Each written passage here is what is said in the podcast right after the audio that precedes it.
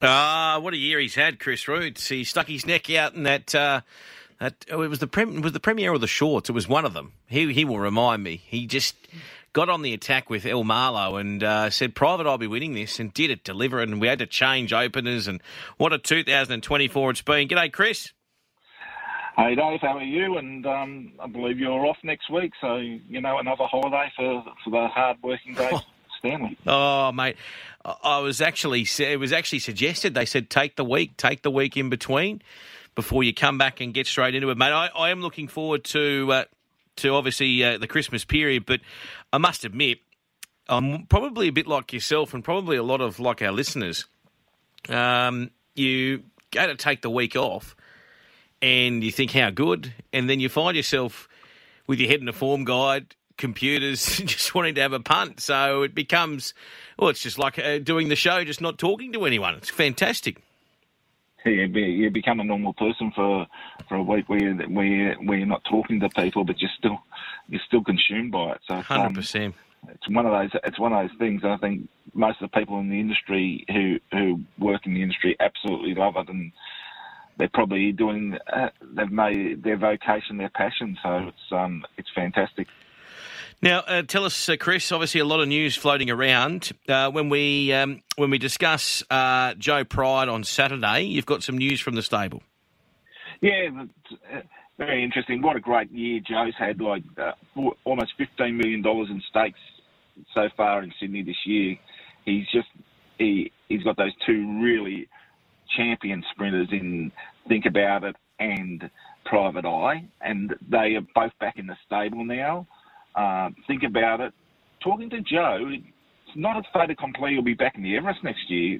He he just thinks he might be one of the best horses he's ever trained, and he'll definitely go down that um, mile path in the in the autumn. So it'll be Canterbury Stakes, George Ryder, Doncaster, and if he doesn't get to Doncaster and can't run a mile, he can go back to a, an all-age state. So that's the that's the preparation Joe's got in mind for him. And if if everything goes to plan there, well, there's races like the King Charles and the Cox Plate rather than a, than an Everest. But you know the the big lure of the Everest is always there. With Private Eye, it'll be it'll be Lightning Stakes, and he'll he'll sprint, and he'll be back in the Everest next year. And there was a slot holder out there willing to make a deal now. I think they'd take it. What about uh, when it comes to uh, Craig Williams, mate? He is uh, in action in Sydney on Saturday. He's got some nice rides, but he's here to ride Perfect Thought. That's his main ride. Yeah, John Sargent rang him up. He said he rode him in when he won a Carbine Club there a year ago in, uh, during the Melbourne Cup Carnival, and he said, "Well, we're going to the Magic Millions Cup. We need to find out uh, where we're at." And um, said, uh, rang Craig and said, "Would you come and ride him?" He said, "I haven't got much this Saturday, so you'll hop hop up to Sydney just before Christmas to ride ride ride Perfect Thought, which is going really well. He his spring campaign he just got crook and was and they just had to put a line through it. And Sarge is um he was he's very confident in this horse. He said when he ran second to Kovalica in the Queensland Guineas, I thought he'd just go through and run in all the good races.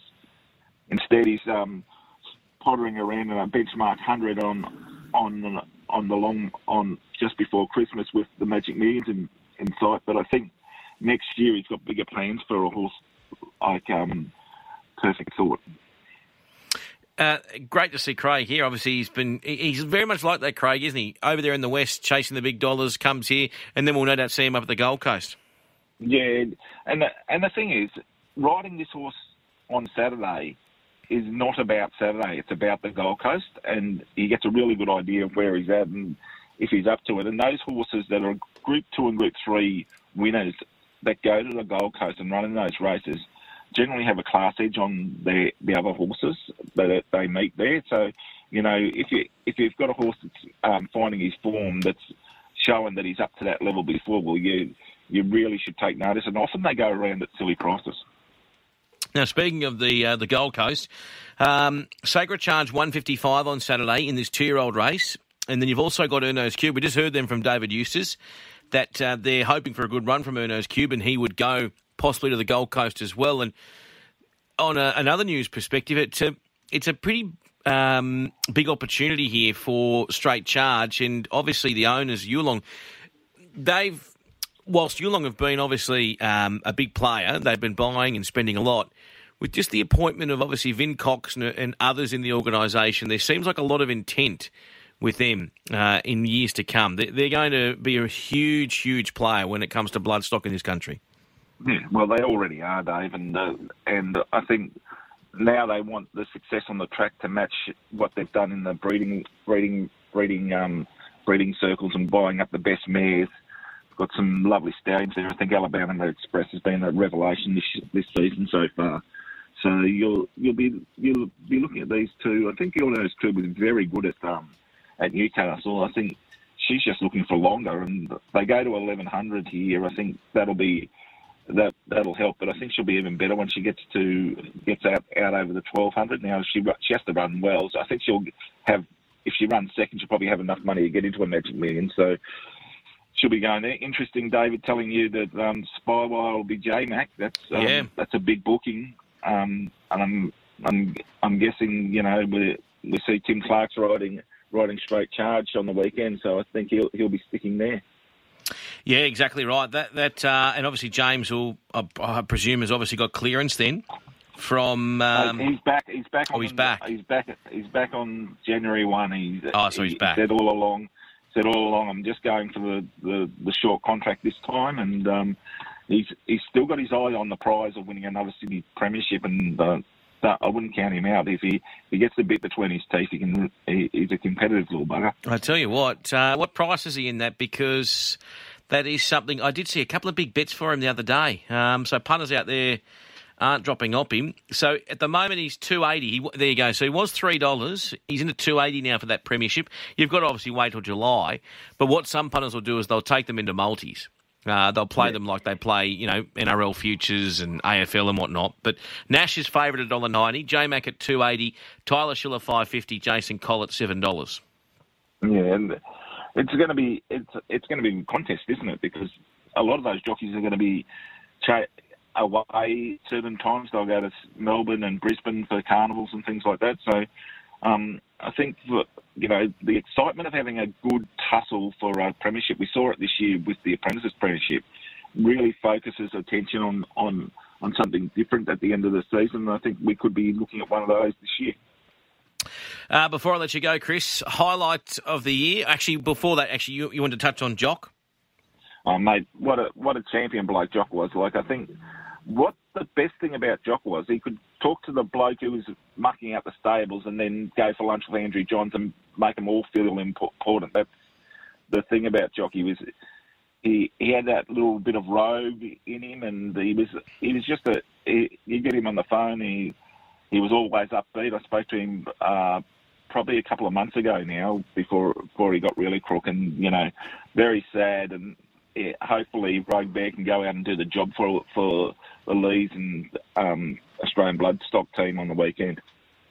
Uh, he, yeah, he's uh, his chat the other the other week, which uh, obviously, oh, not the other week, but when we played earlier this week, I know it's got a lot of feedback. Um, his Mondays experts, which you can go and find on podcast. Just type in Monday's experts and then the word jock. You'll see it come up. It's a was a, a chat I did with him in COVID.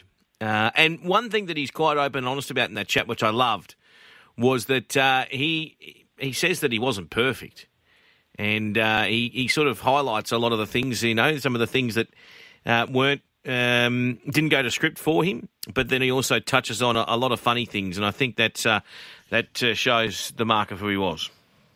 Yeah, and that, and in the end, you know, he was he was always there, dapperly dressed at the races, and you know, when he when he come down and was the driver for Chris Lees, he was um, he was he was certainly um, good company to have around.